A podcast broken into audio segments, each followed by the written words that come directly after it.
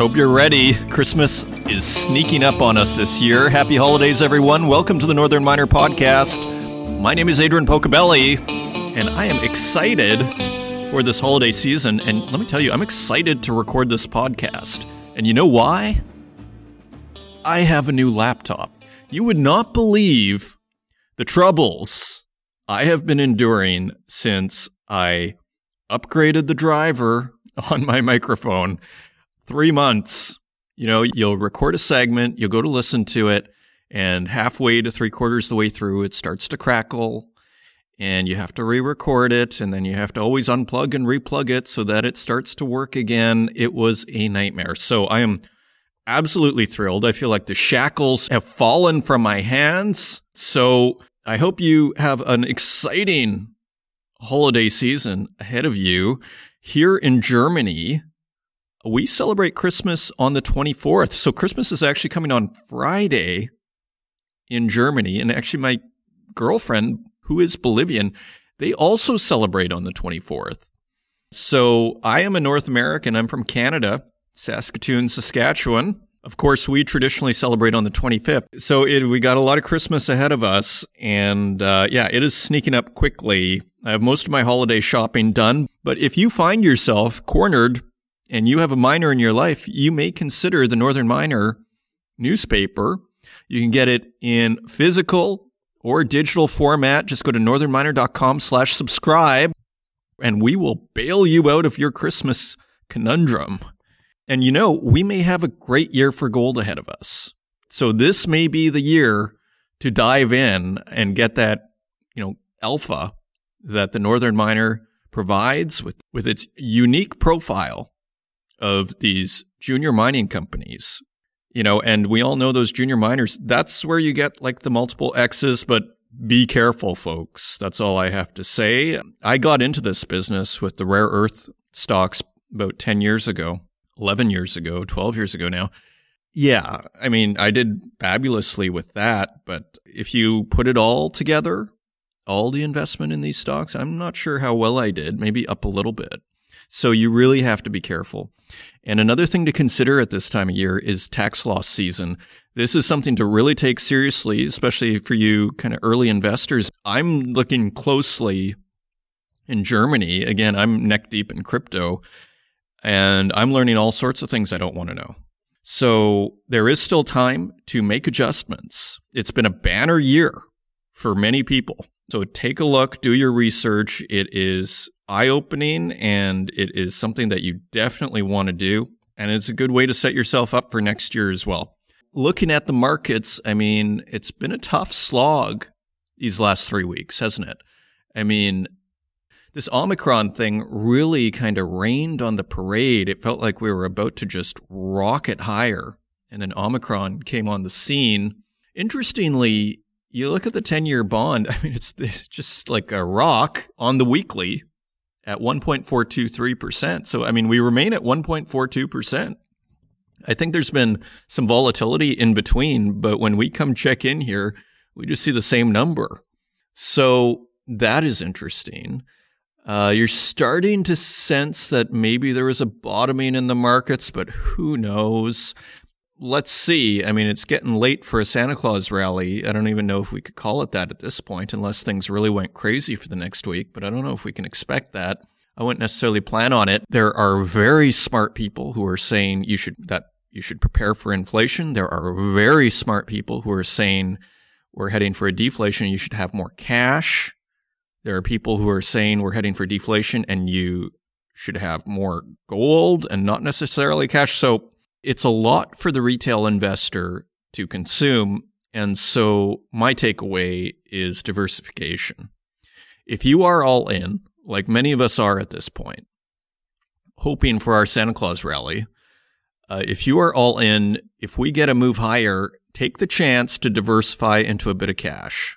As you should have before, as I should have before, take the time and diversify because we don't know where this is going the Fed is tightening on the taper.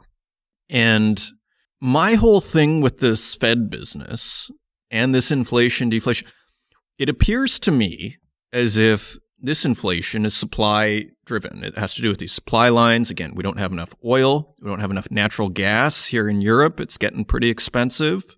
Uh, we don't have enough stuff coming in. There are these, you know, potential lockdown, zero tolerance in China. There are, it's just hard to get things moving, and that is raising prices, seemingly. Shortage of semiconductors, all this stuff. So we have this, you know, supply side driven inflation. Meanwhile, the Fed is tightening monetary policy as a result, but interestingly, like this is just how I see it. Feel free to disagree, but I'm not sure that the monetary policy is necessarily the cause of the inflation. It's not the money supply.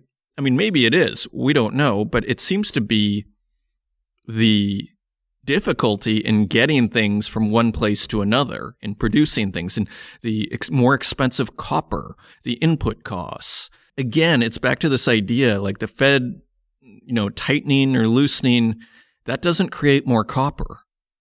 The Fed tightening and loosening does not create more oil or natural gas, at least not immediately.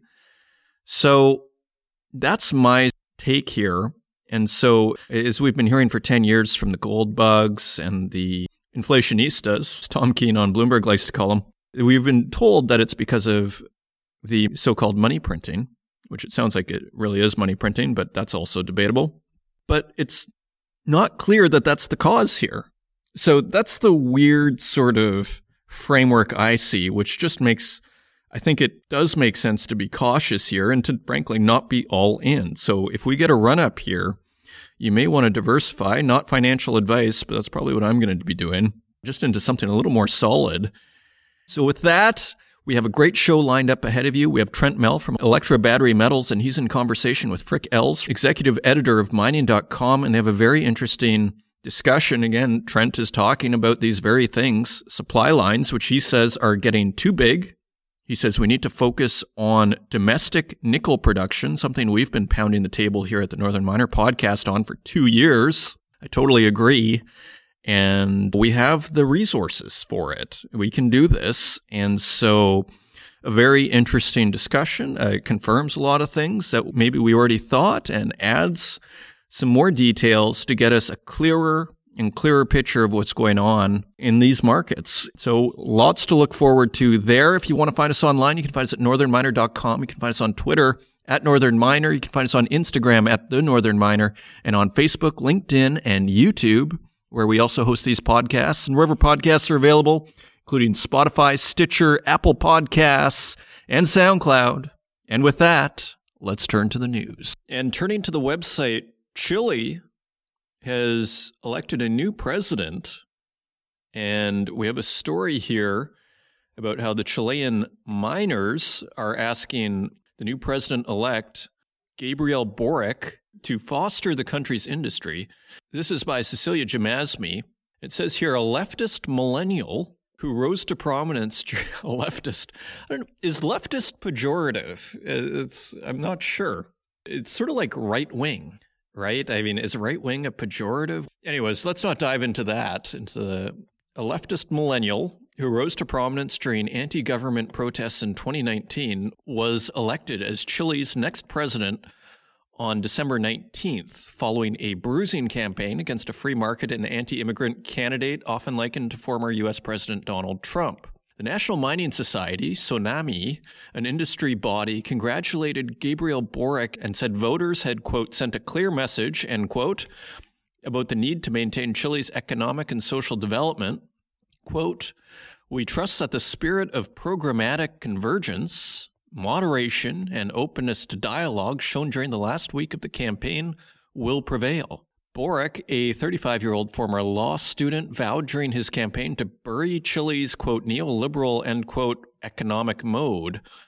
Although he later softened his message, he has kept the idea of giving the state a more active role in the sector, as well as higher royalties. Now, as we all know, or if you don't, Chile again is sort of seen as a bellwether and a bit of a leader in the mining world in Latin America in terms of adopting what we might call Western friendly policies. This has changed in the last year or so. And it looks like this is going to continue against the neoliberal direction. And the word neoliberal is a whole thing. You could, you could probably spend a show unpacking what that word means because it gets used pretty casually. But generally in Latin America, you know, it's sort of seen from a Latin American perspective as what you might think of as Western corporate capitalist, you know, corporations run amok, you know, low regulation and free market privatization. You know, that's sort of how a lot of Latin Americans interpret the word neoliberal at least according to my girlfriend. And uh, yeah, I mean, that's how it's often interpreted in Latin America. Continuing on, he is also a fierce supporter of a state lithium firm and green investments. Since Chile not only is the world's top copper producer, but has the largest known reserves of lithium, his vision could prove positive for the country if he's able to deliver on campaign promises. Both copper and lithium are among the most coveted commodities as they're used both in electric cars and infrastructure to support other greener technologies. During his victory speech, Boric reiterated he would oppose mining initiatives that, quote, destroy the environment, particularly the controversial $2.5 billion Dominga copper iron ore project that was approved this year. Okay, so that is happening. Now we have another story over in Peru. MMG, shuts down Las Bambas copper mine as talks fail.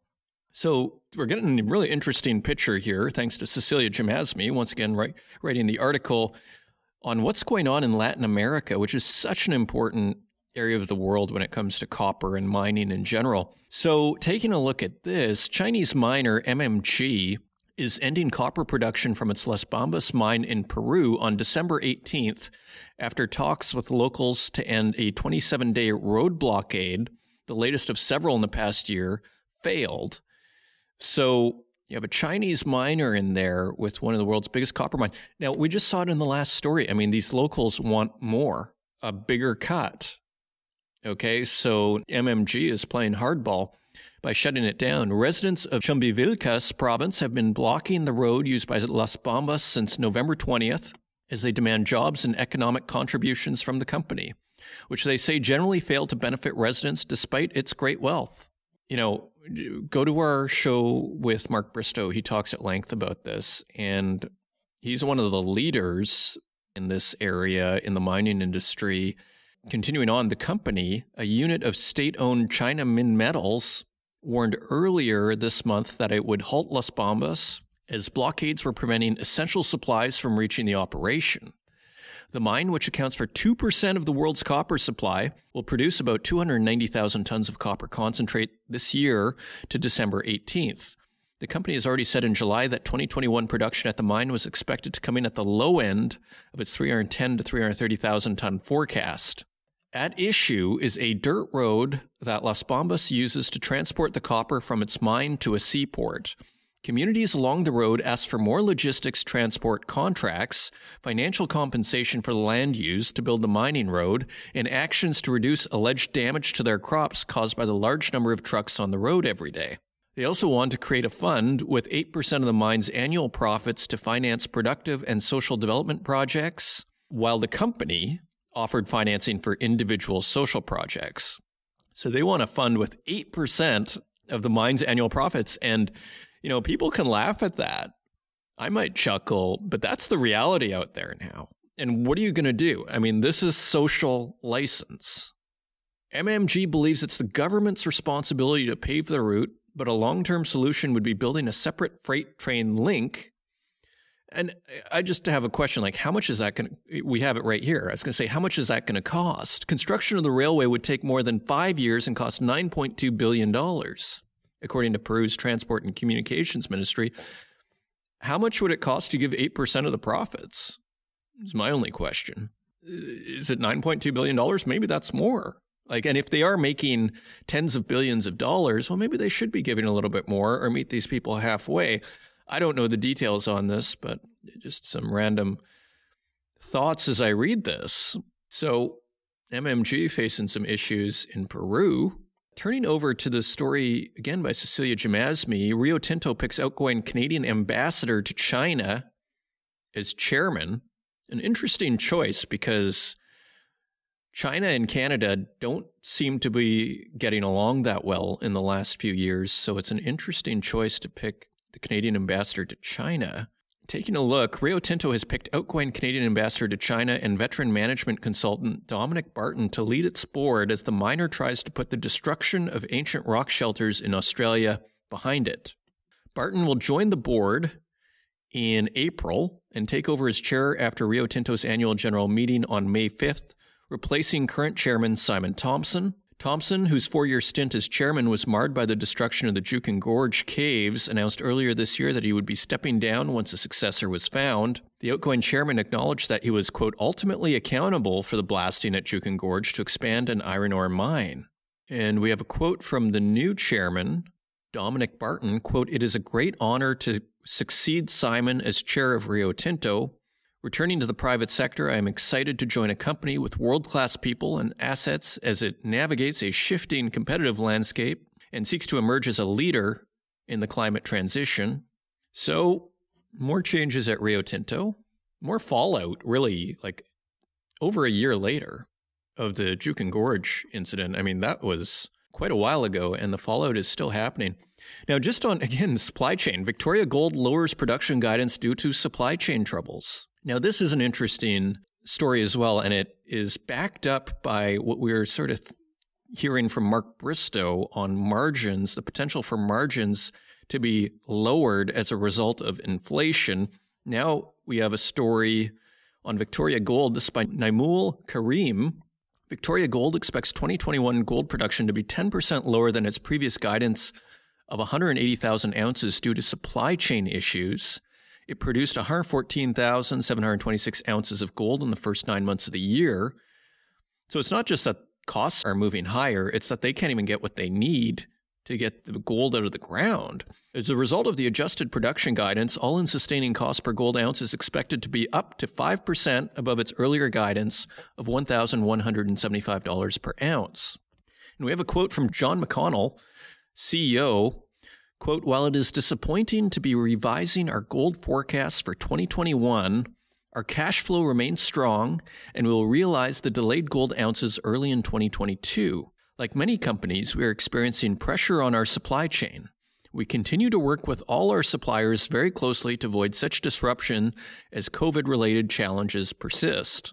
The supply chain issues involved a five week delay in receiving drip lines used to irrigate the heap leach pad, Low flow drip lines were installed instead until the new drip lines arrived, which resulted in less leach solution being applied to freshly stacked ore on the heap leach and therein extending the leach cycle. Freshly stacked ore contains the highest portion of recoverable gold and contributes significantly to gold production, the company said. We have a quote from Andrew Mikitchuk at BMO, and he says, while today's announcement is negative, we expect the net long term impact to be minimal. So more interesting supply line issues. A few M&As I want to touch on. Lundin Mining to acquire Josemaria Resources for $625 million. It's by Naimul Karim. And this copper gold project is in San Juan, Argentina. And according to Lundin Mining CEO Peter Rockandel, quote, in our view, this project is a unique and scarce opportunity. Lundin Mining has been following Josemaria's advancements into a world class ore body for a considerable period of time. So you can read all about that on northernminer.com. Gold Royalties makes an unsolicited offer for Elemental Royalties. And I went to Elemental Royalties website and yeah, they just have a bunch of royalties. So Gold Royalties is coming in and this is by Northern Miner staff and they are proposing to acquire Elemental royalties in an all share deal valued at $130 million. Now, an interesting point on these royalty companies, I think it was E.B. Tucker on YouTube was saying how because royalties companies have their allocation basically locked in, they are not subject to the same inflationary pressures as the gold miners themselves. So these royalty companies are sitting pretty right now. Now, what's interesting though is when the royalty companies start sitting too pretty, the mining companies need to start renegotiating. So that can happen. It's not like, you know, if you're facing bankruptcy, unless your NSR goes down, you know, things can be renegotiated at that point. So interesting dynamics there, but nevertheless, a little bit of consolidation. I mean, nothing has happened here. It's simply an offer. And Gold Royalties said it is taking its offer directly to Elemental's shareholders after its two previous approaches to the junior, the first on October 21st and the second on December 15th, failed to engage Elemental's board of directors. Unsolicited What's the difference between unsolicited and hostile takeover? I guess if the board comes out against it, it becomes hostile. Now, we have from a Gold Royalty press release a quote, quote, Gold Royalty has completed three acquisitions in 2021, and in each case, the implied premium paid is higher today than at the time of the transaction announcements due to the strong performance of the Gold Royalty shares, which could further enhance the ultimate premium realized by Elemental shareholders. So you can read all about that on Northern Miner. We have some analysts that weigh in, so if that interests you.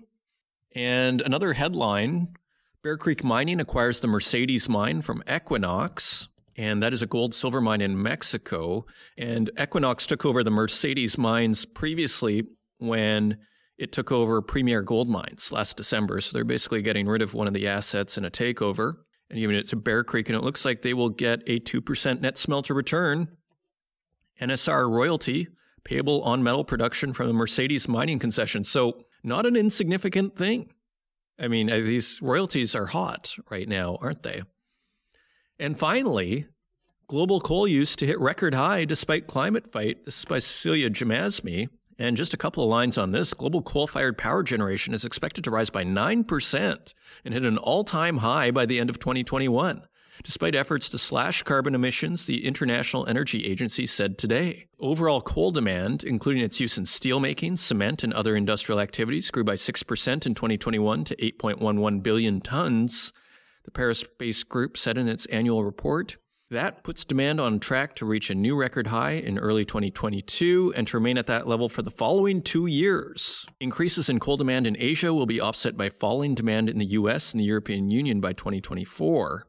And we have a quote from IEA Executive Director Fatih Birol, and he says, quote, Coal is the single largest source of global carbon emissions, and this year's historically high level of coal power generation is a worrying sign of how far off track the world is in its effort to put emissions into decline towards net zero. Without strong and immediate actions by governments to tackle coal emissions in a way that is fair, affordable, and secure for those affected, we will have little chance, if any at all, of limiting global warming to one and a half degrees Celsius. So the case for nuclear continues to strengthen. Those are your news stories. Now let's take a look at metal prices.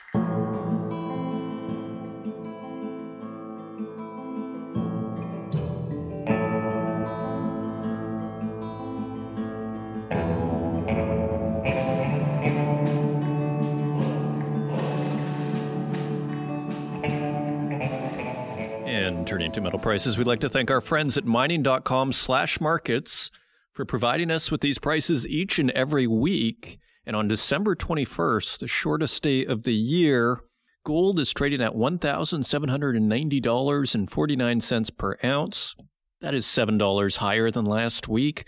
Silver is also higher at $22.40 per ounce. That is 15 cents higher than last week. Platinum is a dollar lower at $932.29 per ounce, and palladium is higher at $1,770.19 per ounce. That is $87 higher than last week. And turning to our industrial metals, copper is a penny lower at $4.32 per pound. Aluminum is 3 cents higher at $1.22 per pound. Lead is 2 cents higher at $1.05 per pound. Nickel is at $9 even. That is 5 cents lower than last week. And tin is at $17.94 per pound. That is 27 cents lower than last week. And cobalt is 31 cents higher at $31.73 per pound. And zinc is at $1.56 per pound. That is 5 cents higher than last week. So what do we see? A slight move higher in the precious metals. While industrial metals continue to consolidate at higher levels, in particular aluminum, lead, cobalt, and zinc. So, Dr. Copper, they say copper takes the temperature of the global economy. And what's interesting is Dr. Copper is holding pretty strong at $4.32 per pound. So, sometimes no news is the news. And those are your metal prices. And coming up, we have Electra Battery Metals CEO and President Trent Mell in conversation with Frik Els, executive editor at mining.com at the Global Mining Symposium.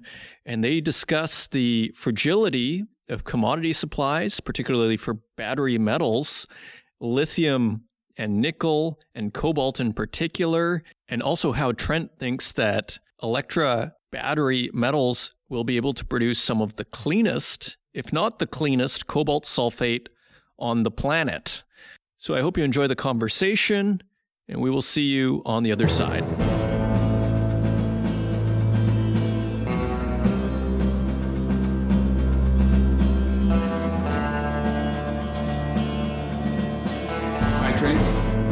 Great to be talking to you. You're in an ex- exciting phase of your business. Just two weeks ago, you kind of changed from first cobalt to Electra battery materials. I first just need to say also that you you have a two decade record in in mining. So this is not your first company. You were also CEO of Felco, where you brought 6 million gold ounces into being. You are head of mining for Pear Tree Securities. I believe over your 20 years, uh, M&A, equity financing, offtakes, etc., it all adds up to about 2.6 billion dollars, which if my math is correct is uh, 130 million a year.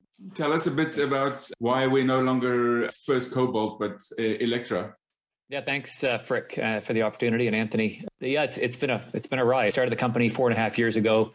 You know, 2017 cobalt was the best performing commodity, and we set about on a journey to find cobalt for the North American electric vehicle market. Our success came in a different form. We we were looking at mineral assets in Cobalt, Ontario, and again in the state of Idaho. So the Idaho asset is still very much a focus of ours. We still have an asset there, but you know, along the way, we merged a few companies together we picked up this refinery, and, and I think in our discussions now with the downstream, you know, we're we're 12 months away from first production with the cobalt asset, the cobalt plant, but the automotive companies need more. And, and if you look at, you think of the supply chain and all the investments we've seen this year, it's it's assembly, it's the battery plant, and now they're looking at the cathode active material. And and just before that, the next step upstream between our refinery and cathode material is, is PCAM, precursor material production, and that's a real gaping hole in North America. Yeah. And so the auto companies are saying, look, if you can create a complex like we see in Harjavalta in Finland and, and elsewhere in China, create an environment where a PCAM producer can come and co-locate with you. Don't worry about the nickel. Like we, we can backfill all of that, all of that environment sort of with you. And so we've outlined now with the Electra name. I wanted to wait till the financing was done on the on what is now phase one, the cobalt plant. But it's a four-step process. Uh, cobalt production next year, battery recycling, then nickel and, and PCAM to encompass a larger solution for the EV supply chain. You're obviously you fuel to the finish for, for the cobalt plant, uh, and then then you go on to the next uh, phase, uh, which is recycling. I was I was wondering about that.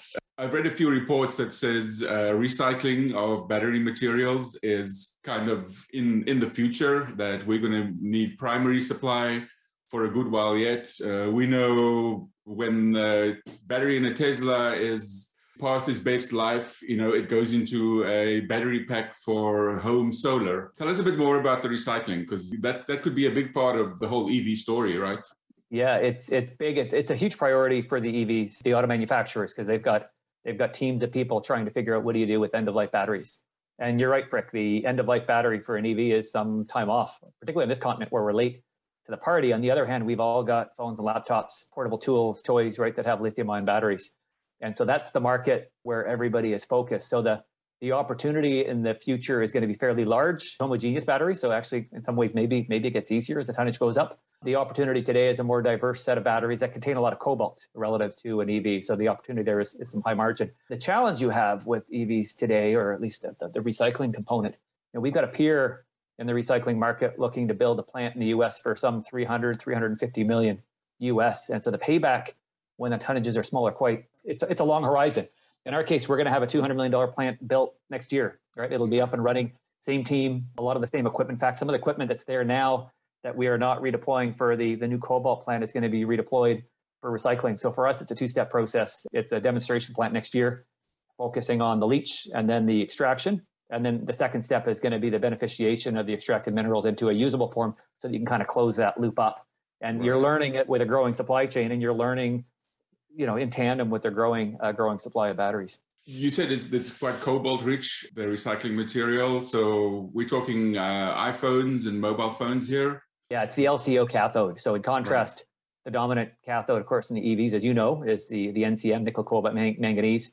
And, and the ratio of cobalt to nickel has, has gone down quite a bit. Not so with your, your portable electronics. And so when we look at it, our, yeah. our I should I should point out our VP project development, Mark Trevisiol, ran the Glencore smelter in Sudbury for a time, and he was there when they started whole battery recycling. So we, we've got some great bench strength, and we've got a view. The margin margin opportunity is big you got to do it right. Um, I think there's a lot of talk about technology. A lot of people like to tout their recycling processes. It's a leach, right? I, I think we overstate that as an industry as part yeah. of our own sales pitch. I think the challenge really is the infrastructure required to get it off the ground. Uh, I believe the, the stuff is called uh, Black Mass, which uh, sounds a bit like a Stephen King novel. Um, tell us a bit more about that. How does this work exactly? Uh, you yeah, said it's a leach process, so maybe it's not it's not rocket science after all. Yeah, it's and, and thank you for the prompt because uh, when you think of battery recycling, there are two distinct steps. The the first step is, you know, I'll call it more logistical in nature, where you're uh, collecting the batteries.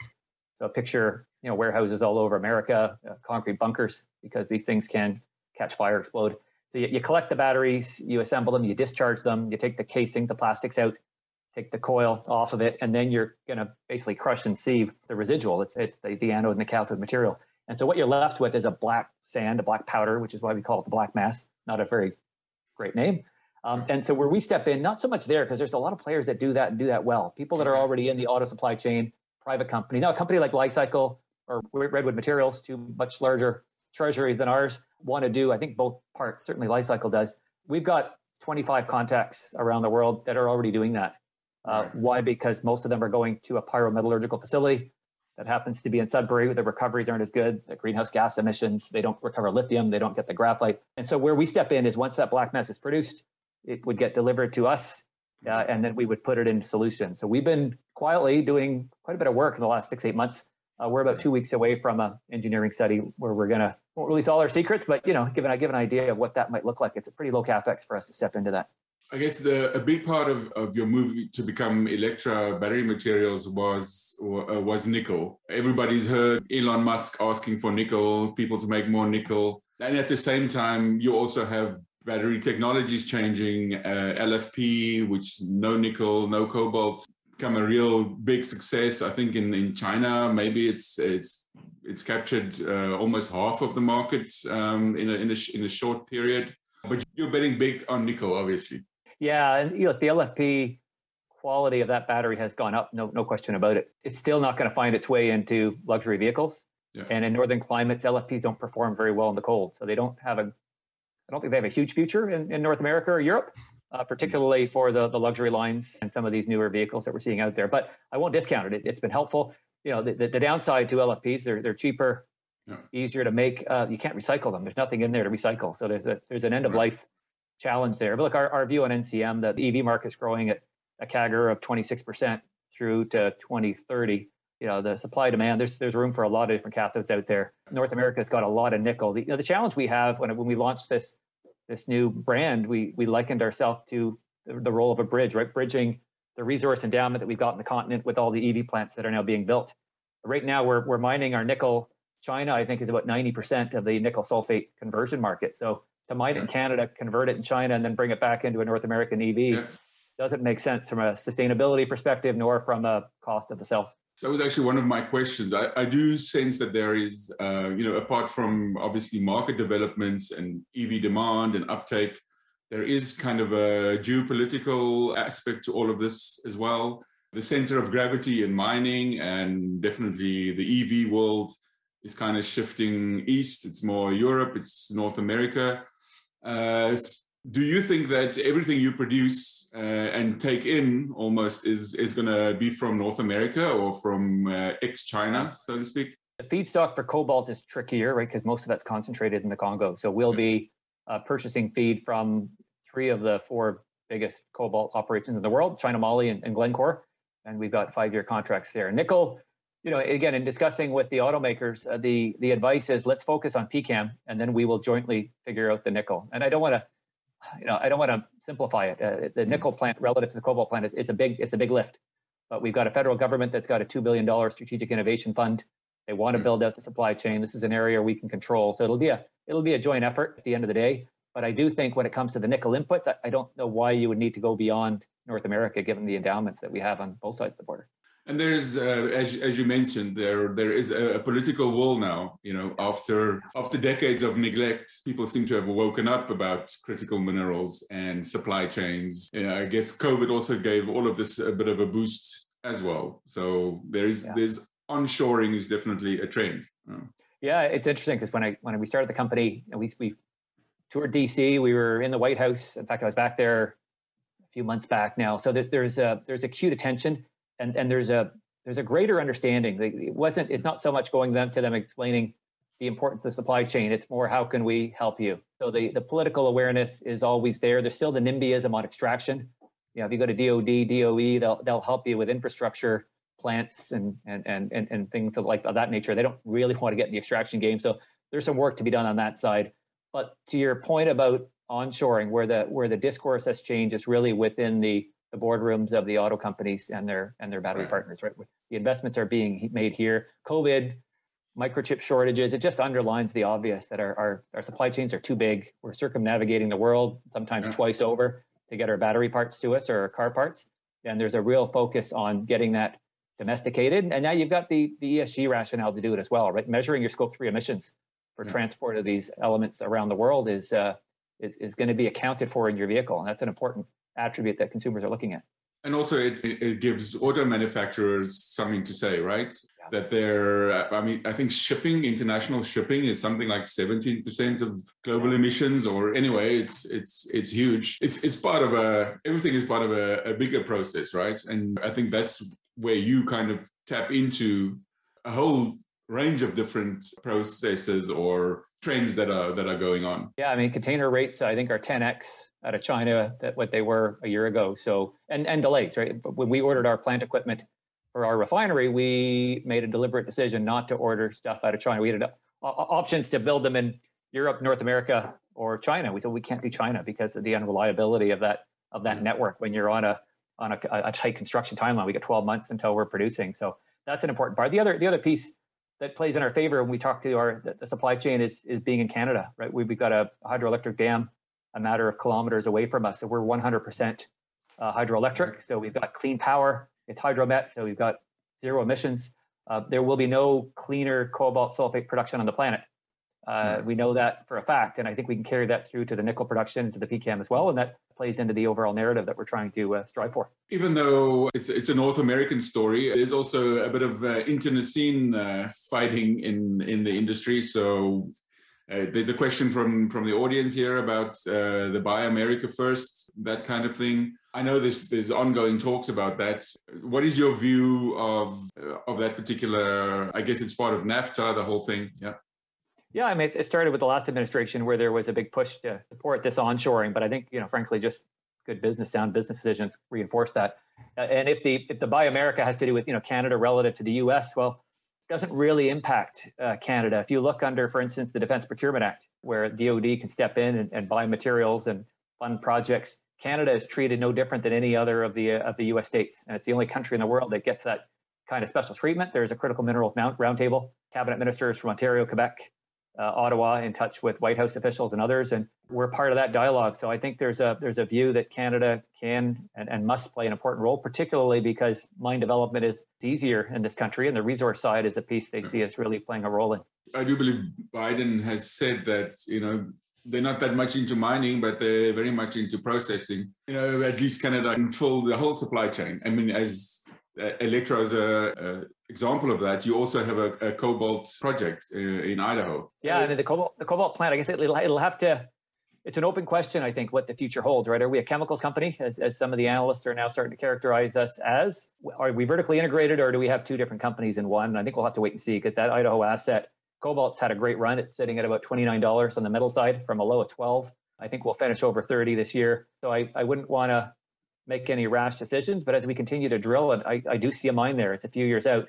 And the question is whether you would do that within Electra or try to you know farm it out or, or, or do some other value accretive transaction for our shareholders. You mentioned prices, yeah, and cobalt is you know is up substantially. Lithium is at an all-time high. Nickel itself is up double digits, if not more. Is there a bit of a chicken and egg situation maybe arising where there's huge demand for EVs? It pushes up raw material prices. And then at some point it becomes a little bit too expensive. There comes demand destruction because raw materials is some uh, almost 50, 40% of the cost of an EV. So what gives first, the prices or the demand? I should probably be asking you that question.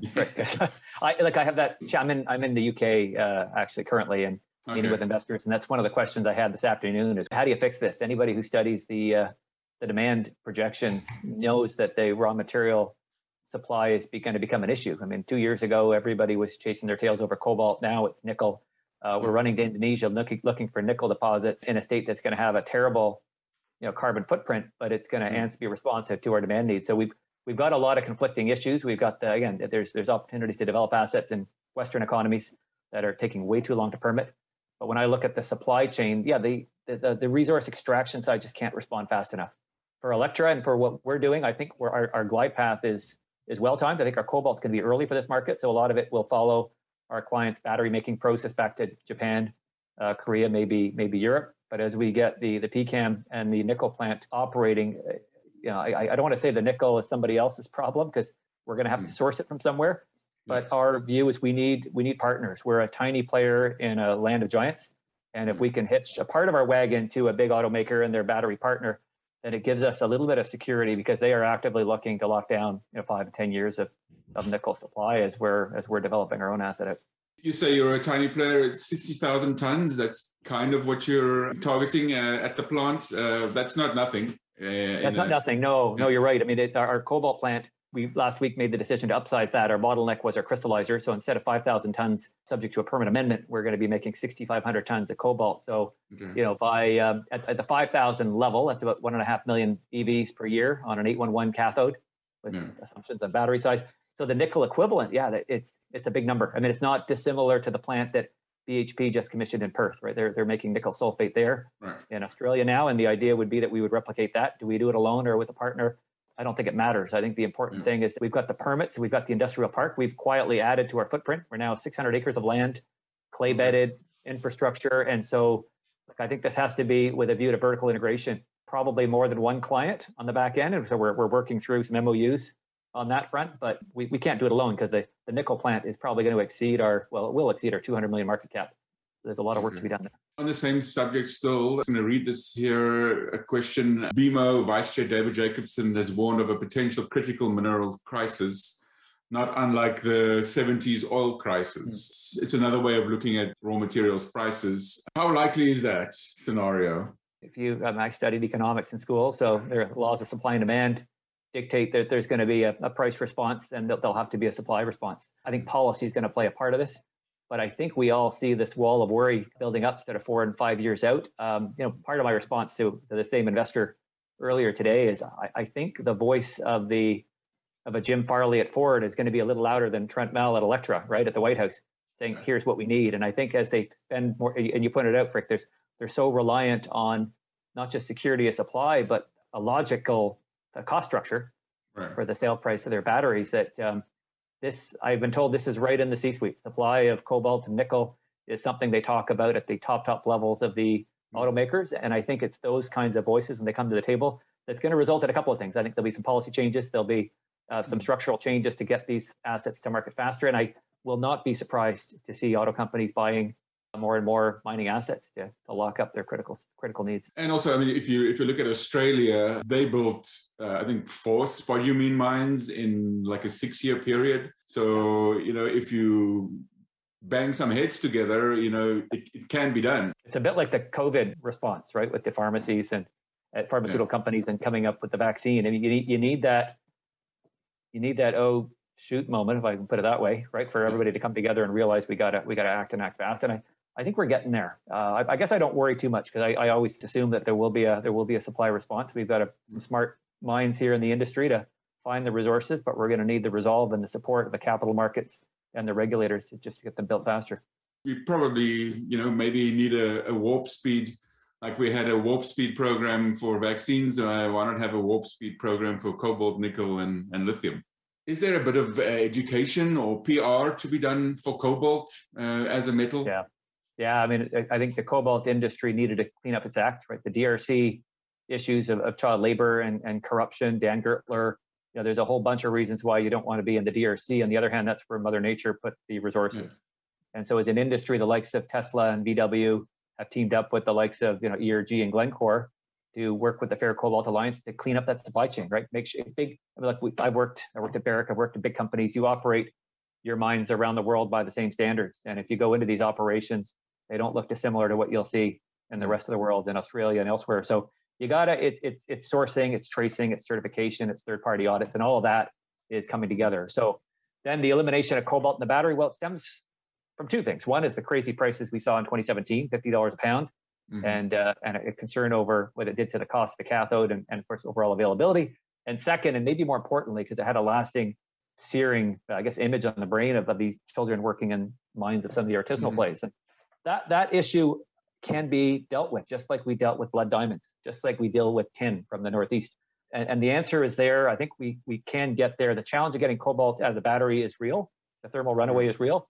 And the dirty little secret is that the I won't name any executives, but the car company execs that say they're going to zero cobalt, they're not going to cobalt zero. They're they're going to low cobalt, and so there's a little bit of a slip of the tongue. Uh, we're going from a 111 at the initial cathode, where it's a third nickel cobalt manganese. We're on our way from a 622 to 811, so 80% nickel. And in many cases, we're at 90% nickel. So nickel gives you that range and that density. Going to zero cobalt, uh, the auto company engineers will tell you it's, it's just, the trade-offs are not worth it. The risk reward of a little bit of extra mileage and the risk of thermal runaway is just not there. So I don't see it. Even the ELNO, some of the new technologies you're hearing out of, out of Europe, there, there's small amounts. They just they're taking it out of the name for marketing reasons. I was surprised. I think one out of five Mercedes sold this year was electric.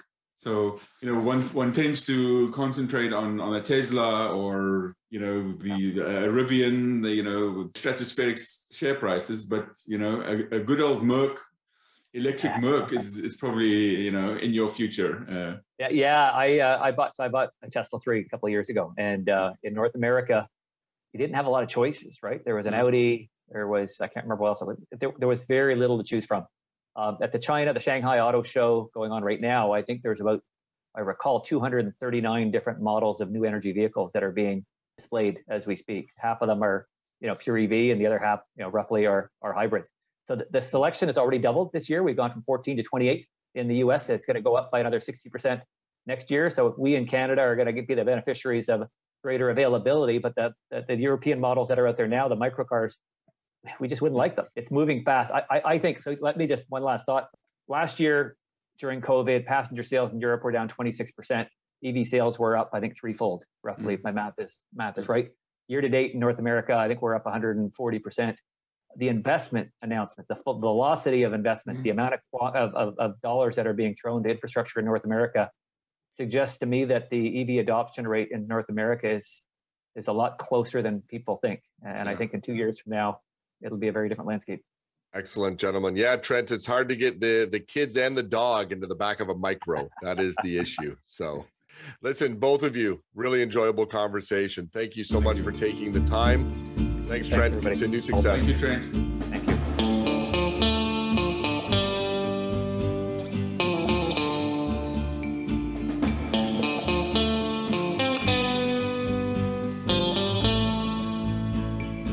There you have it, another episode of the Northern Miner Podcast. We have one more for the year coming next week. And again, if you're looking for that last minute Christmas gift, do not forget northernminer.com slash subscribe. If you want to help out the podcast, leave us a review in the Apple Podcast directory, share it with your friends. And until next week, Merry Christmas and take care.